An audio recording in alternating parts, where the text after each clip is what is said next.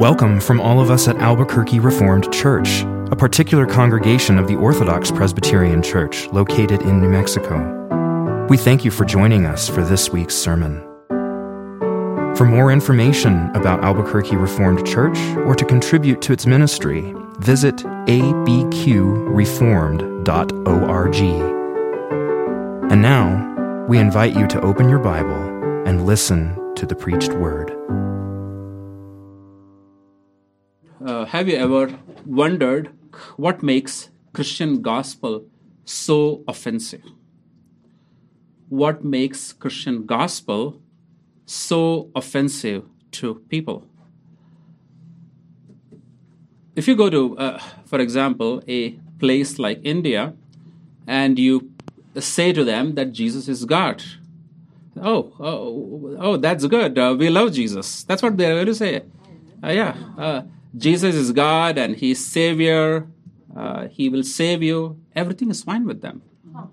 Uh, by and large, most majority of the people, they were, there is no offense in that. But the moment you say that Jesus is the only way, you you add the word only. Okay. Uh, there is a good chance that somebody may throw stone at you. and that's and that's the same thing even uh, at your workplace or college or university wherever you are. You add the word only there. That jesus is the only way. And you have to surrender your life. And if that's your confession you are going to be in trouble. And that's why people hate the christian gospel. Because uh, there is no other way. But this is what uh, God has called us to confess. We confess that Jesus is Lord. He is the only way to God. Only in His name there is forgiveness of sins. There is no other way. And this is our confession. We are seeing the portrait of Lord Jesus Christ uh, from the book, uh, from the beginning of uh, Luke's uh, Gospel and uh, Jesus is unlike any person in the history of mankind. No one ever uh, spoke and taught like him. No one ever did miracles like he did. No one ever raised the dead uh, like Jesus did. No one ever calmed the sea as uh, he did. No one, no one ever healed the sick like uh, he did. And no human provided uh, bread to the people in the wilderness just like the way he did. He is unlike any other person in the history of mankind. And Jesus is a historical person. No respectable scholar of the antiquity would say Jesus never existed. Almost everyone w- would agree that he existed. The question is never about his existence, but the question is about his identity. Exactly who he is. And the question is about his claim who is Jesus? And this is the very reason Luke is writing this gospel. Luke has written this gospel, his gospel. He presents the facts from the life of Jesus and leaves his readers to, de- to decide who he is and what they plan to do with him. And finally, we are in that junction in the Gospel of Luke where this question has to be answered by the disciples of Jesus. And this is the theme we are going to look at today. Who is Jesus and what it means to follow him? Who is Jesus and what it means to follow him? What it means to follow Jesus for us today. What we are going to see this uh, afternoon uh, from this passage is this Confess Jesus with your mouths and lives, for he has promised rewards for those who confess him publicly and judgment for those who are ashamed of him. Confess Jesus with your mouths and lives, for he has promised rewards for those who confess him publicly and judgment for those who are ashamed of him. Two ways uh, this passage uh, shows us to confess Jesus. First way, confess him with your mouths. It's very simple confess him with your mouth. Second way this passage shows us to confess Jesus is to confess Jesus with our lives. Confess Jesus with your mouths and confess Jesus with your lives. Confess Jesus with our mouths. Now, in uh, verse uh, 18, it reads like this And it happened as he was alone praying that his disciples joined him, and uh, he asked them, saying, Who do the crowd say that I am? The first thing which uh, you will notice in verse 19 is the prayer life of Jesus. Luke shows us that Jesus was praying when he was alone. When he was alone, he was praying. And this is not the first time Luke has drawn our attention to the prayer life of Jesus. We have seen Jesus praying at his baptism, then in the wilderness, in chapter 5, verse 16, after he cleansed the leper. He often sought uh, time for personal time with God. And then before he chose the 12 uh, to be his apostles. Jesus prayed often and especially before every milestone of his ministry. Before every milestone, he prayed. The work which he came to do was entrusted to him by his heavenly Father, and he communed with his Father at every step. Likewise, we are of, we are we are uh, we are called to pray often. We, as people of God, we are uh, called to pray often. Often we fall into great temptation and sin because we don't uh, pray. I had a, a, professor in seminary, and uh, he said, before every major purchase, he and his wife prayed. Before every major purchase which uh, they have made throughout their life, both of them had always prayed. And because of that, they were never in any debt. No debt, no unnecessary tension, they never fell into unnecessary temptation. Even when they had temptation, they prayed. And God rescued them from many troubles. Jesus prayed often. And as the people of God, we are called to pray often because often we go through conflicting thoughts and opinions, especially when approaching crucial life decisions. And impulsive, impulsive decisions without prayer and godly counsel often lead people into all kinds of traps. For a believer, prayer is like an oil in, a, in our car engine. We don't put oil in our car engine, what will happen? It will break down. You'll be stranded somewhere. and that's not fun. Perhaps uh, here, Jesus might have been praying for his disciples here they were with him all this time and they were well acquainted with him. But it is not enough to be acquainted with Jesus. They should know who he is and believe in him. Luke shows us that they joined Jesus while he was praying and he asked them, saying, Who do the crowd say that I am? What we are seeing in verse 19 is the prevailing opinion of the people almost everyone has heard about Jesus, but they all had different opinions about him. For some, he is John the Baptist. John preached a message of repentance and baptized people. Jesus preached a message of repentance too. And John chapter 3, verse 26 and chapter 4, verse 1 and 2 shows us that Jesus and his disciples too baptized. So for some, Jesus is John the Baptist. That is their opinion. For others, he is Elijah. Jews very well knew the last book of the Old Testament and the prophecy concerning Elijah, and for some, Jesus was the coming Elijah.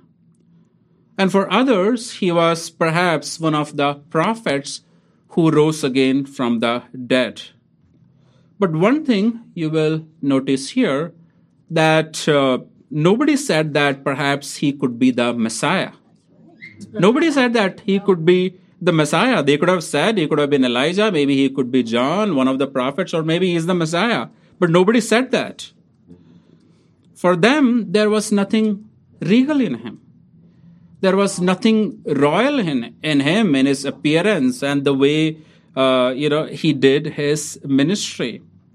Their idea of Messiah was uh, one who will overthrow the Roman government and establish that Davidic uh, monarchy, somebody who is uh, a political leader.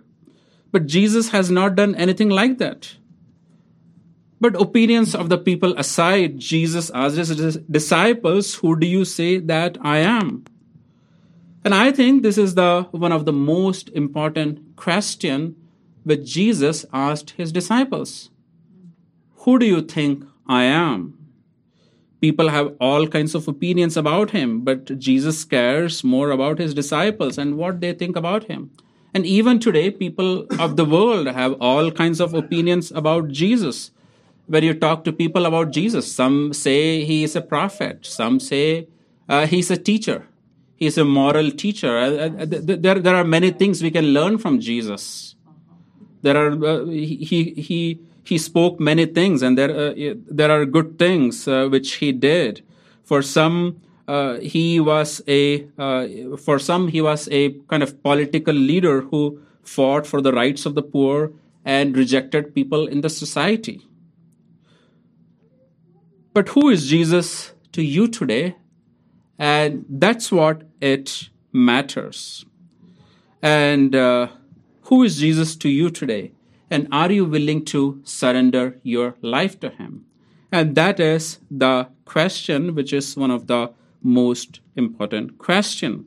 And this is what knowing Jesus means. That means you're willing to give your life to Him and live your life His way, not your way, His way. Peter, as he is with all his impulsive uh, nature and falls. Uh, he has uh, many falls. Uh, he's Peter uh, is the first one who speaks up uh, here and says the Christ of God. In other words, Peter is saying that Jesus is the Messiah of God who was to come into this world. Peter understood Christ is not the last name, as we have the last name signifying who our earthly father is, and in some sense, the family or tribe. But Christ is a title of honor, Greek equivalent of Messiah in Hebrew, the one who, who has been chosen by God and consecrated for the sacred office. And in this case, the ultimate Davidic king who will rule the nations and whose kingdom would be an everlasting kingdom. But I think here the prayer of Jesus has been answered. As Jesus says in Matthew chapter 16 and verse 17, that it was the Father who revealed this to Peter. Peter confessed, but it was the Father in heaven who revealed this to Peter. And Jesus was praying. We saw Jesus was praying. Peter confessed that Jesus to be the Christ of God, but it was the Father in heaven who revealed this to him. In John chapter 6, uh, Jesus says that no one can come to him unless the Father draws him near to Jesus. Peter confessed Jesus as the Christ because it was revealed to him by the Father in heaven. And this was a big confession by Peter. When many others could not see who Jesus was exactly, Peter, as a representative of the twelve, spoke and confessed that Jesus is the Messiah. But at the same time, we don't know how much he and other disciples understood what it means for Jesus to be the Messiah. He confessed, but we don't know how much they understood the implication of their confession. I think most likely their idea of Christ meant someone, as everyone else thought, that uh, someone who would overthrow the Roman government and establish the Davidic monarchy. That's why when Jesus went to the cross, everyone abandoned him. They left him and ran, and ran away from him. And even after he rose again from the dead, Acts chapter 1, verse 6 shows us that they asked Jesus if he would restore the kingdom to Israel. So they always, always had this political focus. They recognize that he is a messianic king and they thought that they are just going to reign with him within their lifetime. The society is going to be a welfare society and that they are going to rule and reign with Jesus and Jesus is going to provide them with all kinds of goodies. And many people have this idea in our day that life is life with Jesus is all about success, prosperity, and uh, freedom from sickness. Jesus will give them whatever they wish for. You know, uh, if you ask them, uh, you know, about Jesus, like, my God just want me to be happy, and this is Jesus I believe in. This is the kind of God I believe in. My Jesus just wants me to be happy. And this is how many people think even today. But Luke shows us here in uh, verses, especially 21 and uh, 22, that uh, that the Christ which we confess, the Christ we confess, uh, is a Christ who suffered on the cross for his people. Luke shows us that a Christian life is a life to the cross. There is suffering for those who want to follow Jesus. Jesus first shows to his disciples that he must suffer. If they want to confess him, they have to confess him as a crucified Savior, which is shameful to many.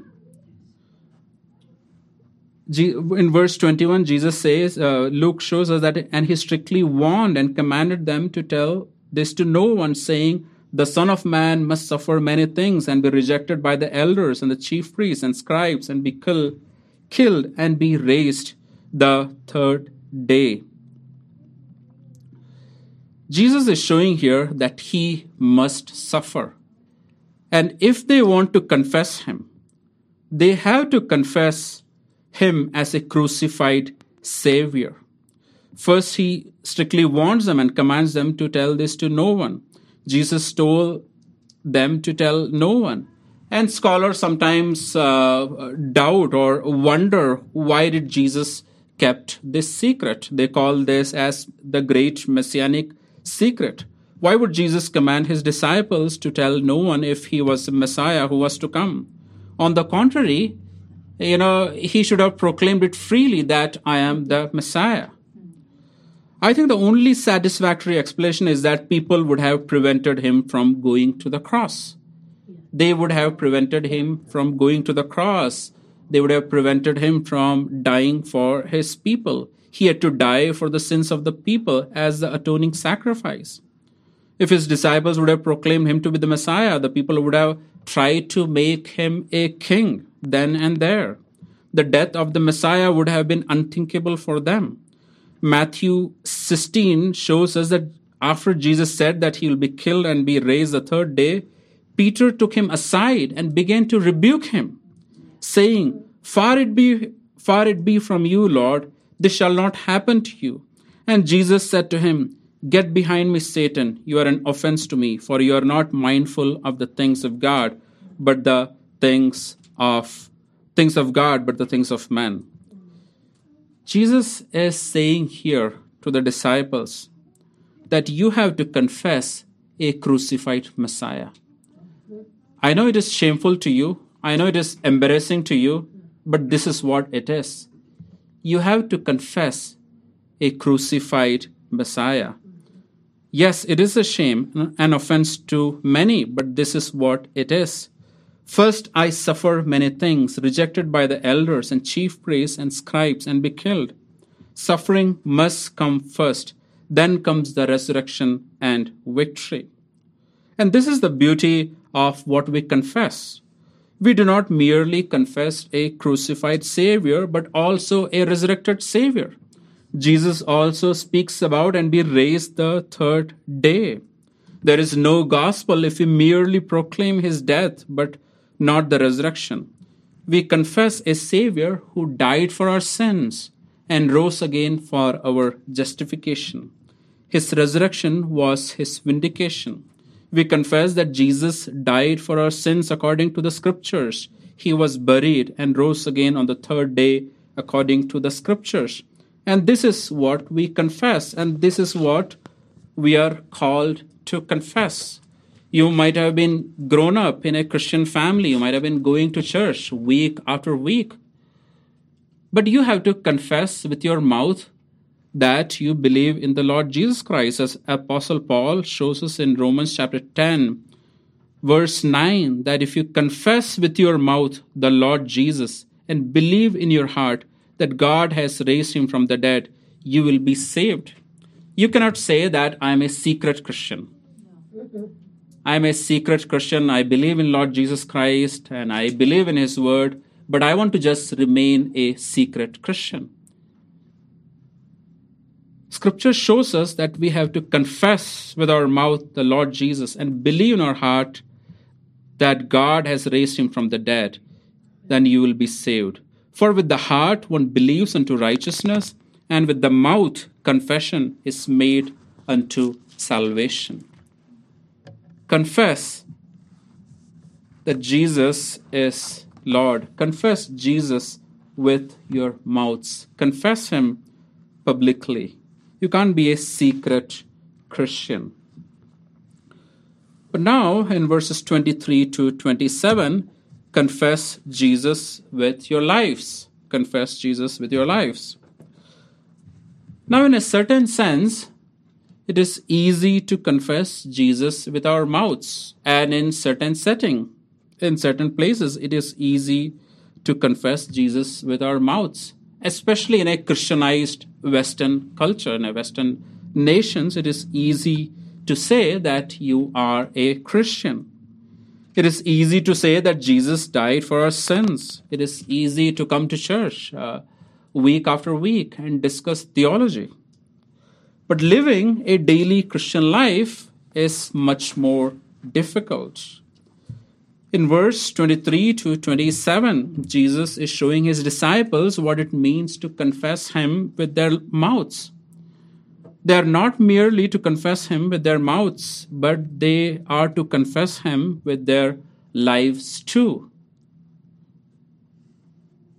And that means di- dying daily to yourself. That means daily dying to yourselves. Jesus says, Then he said to them all, If anyone desires to come after me, let him deny himself and take up his cross daily and follow me.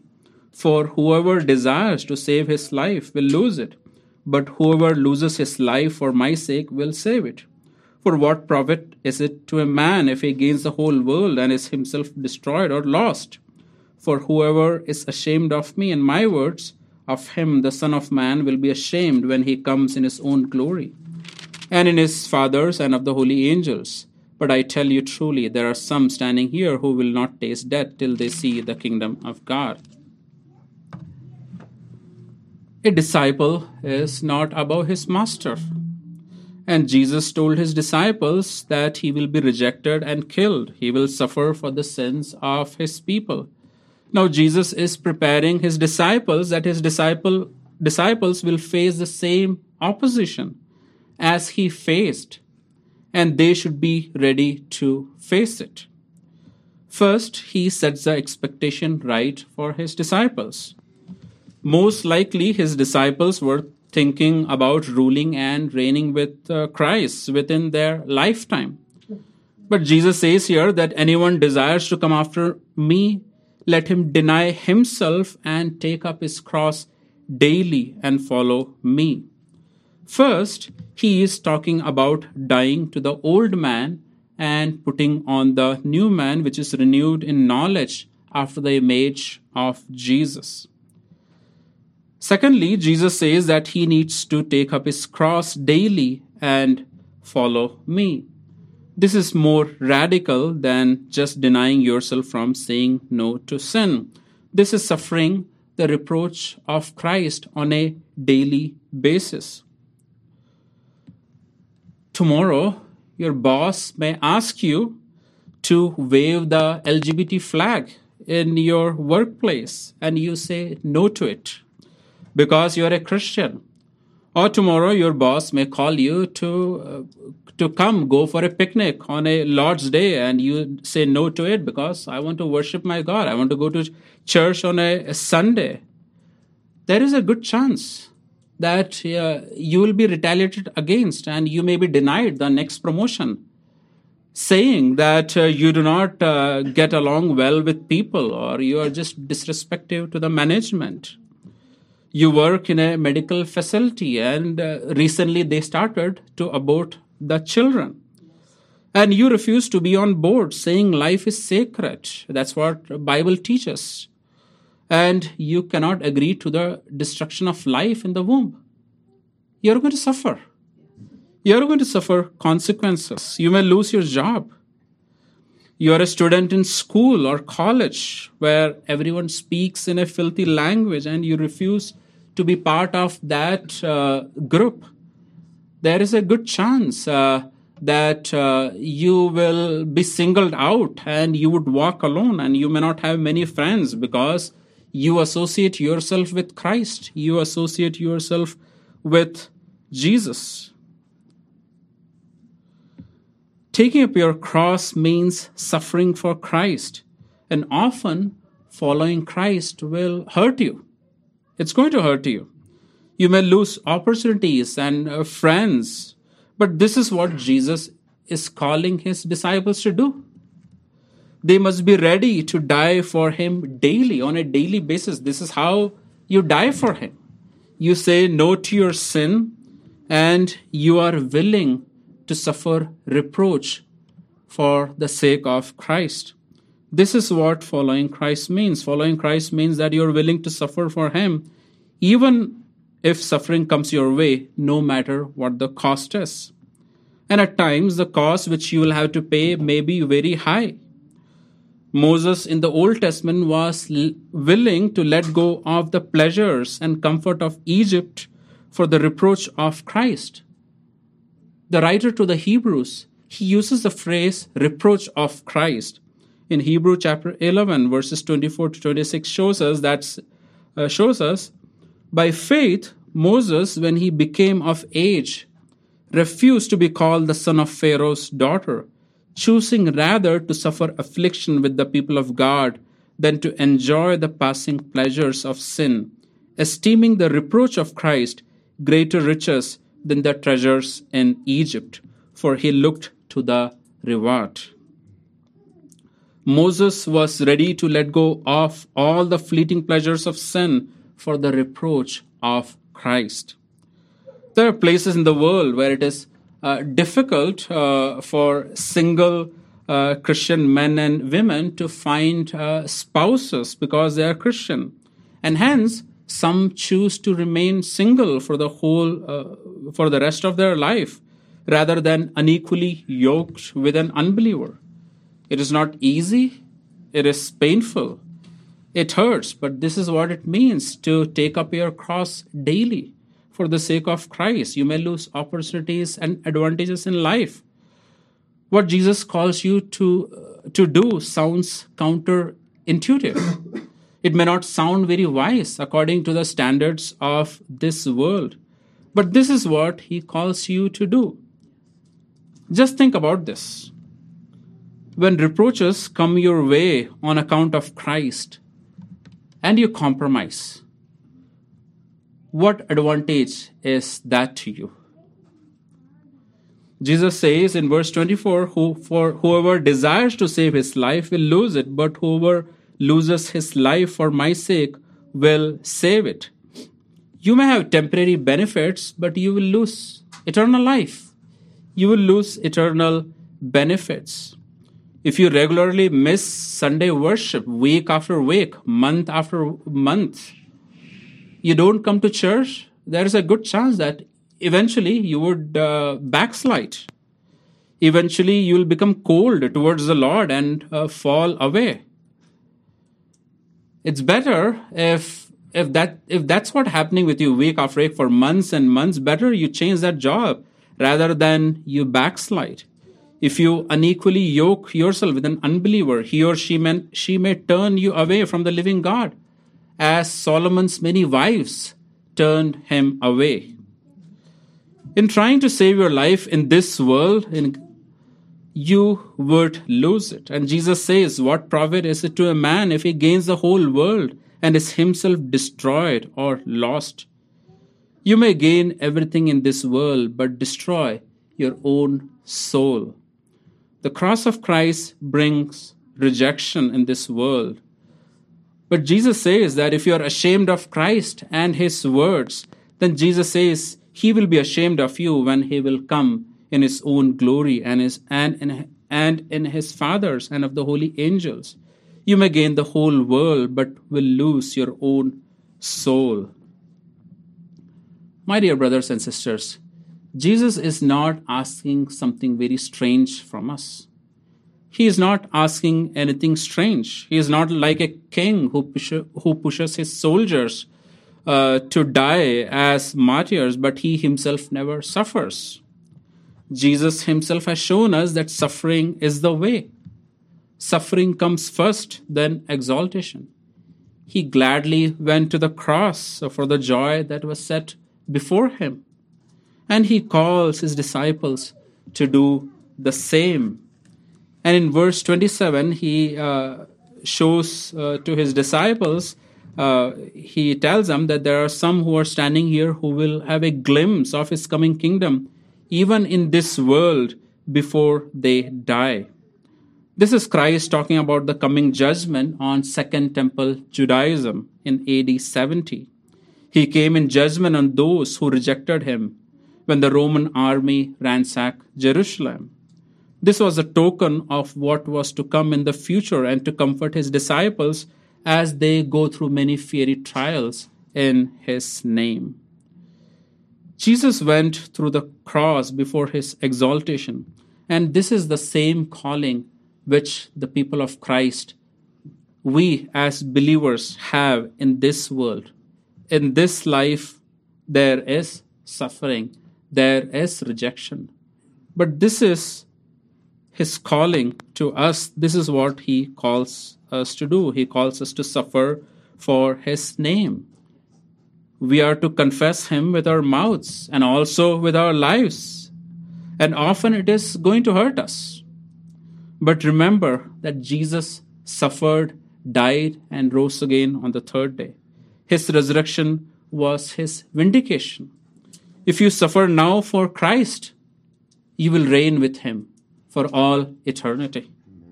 You will reign with him for all eternity, and you will be rewarded when he comes with his holy angels on the clouds of heaven. You will be rewarded.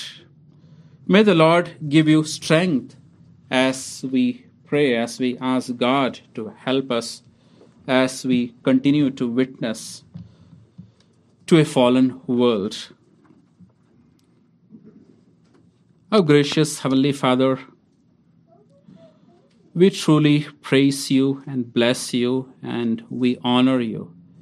We thank you for sending uh, Jesus into this world. Lord, what a Savior we worship and what a Savior we praise, who was willing uh, to lay down his life for us, who was willing to suffer rejection for us he was uh, spat upon and uh, he hung on that cross uh, for us. And uh, in his name we have salvation.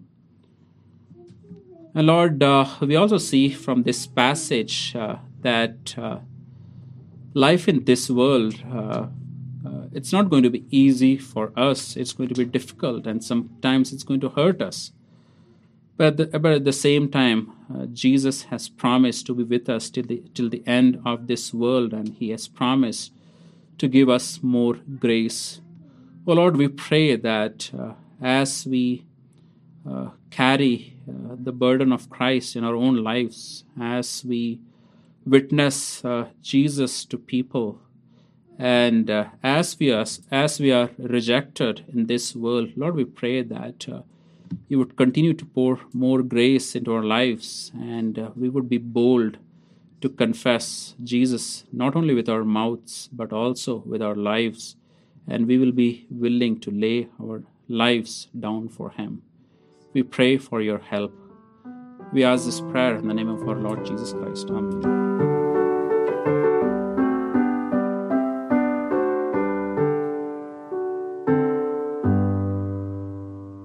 Thank you for joining us. If you were blessed by this sermon, we invite you to visit us at abqreformed.org, where you'll find more information about our ministry. We look forward to you joining us again, online or in person. Until then, may peace, comfort, and grace be given to you through our Lord Jesus Christ.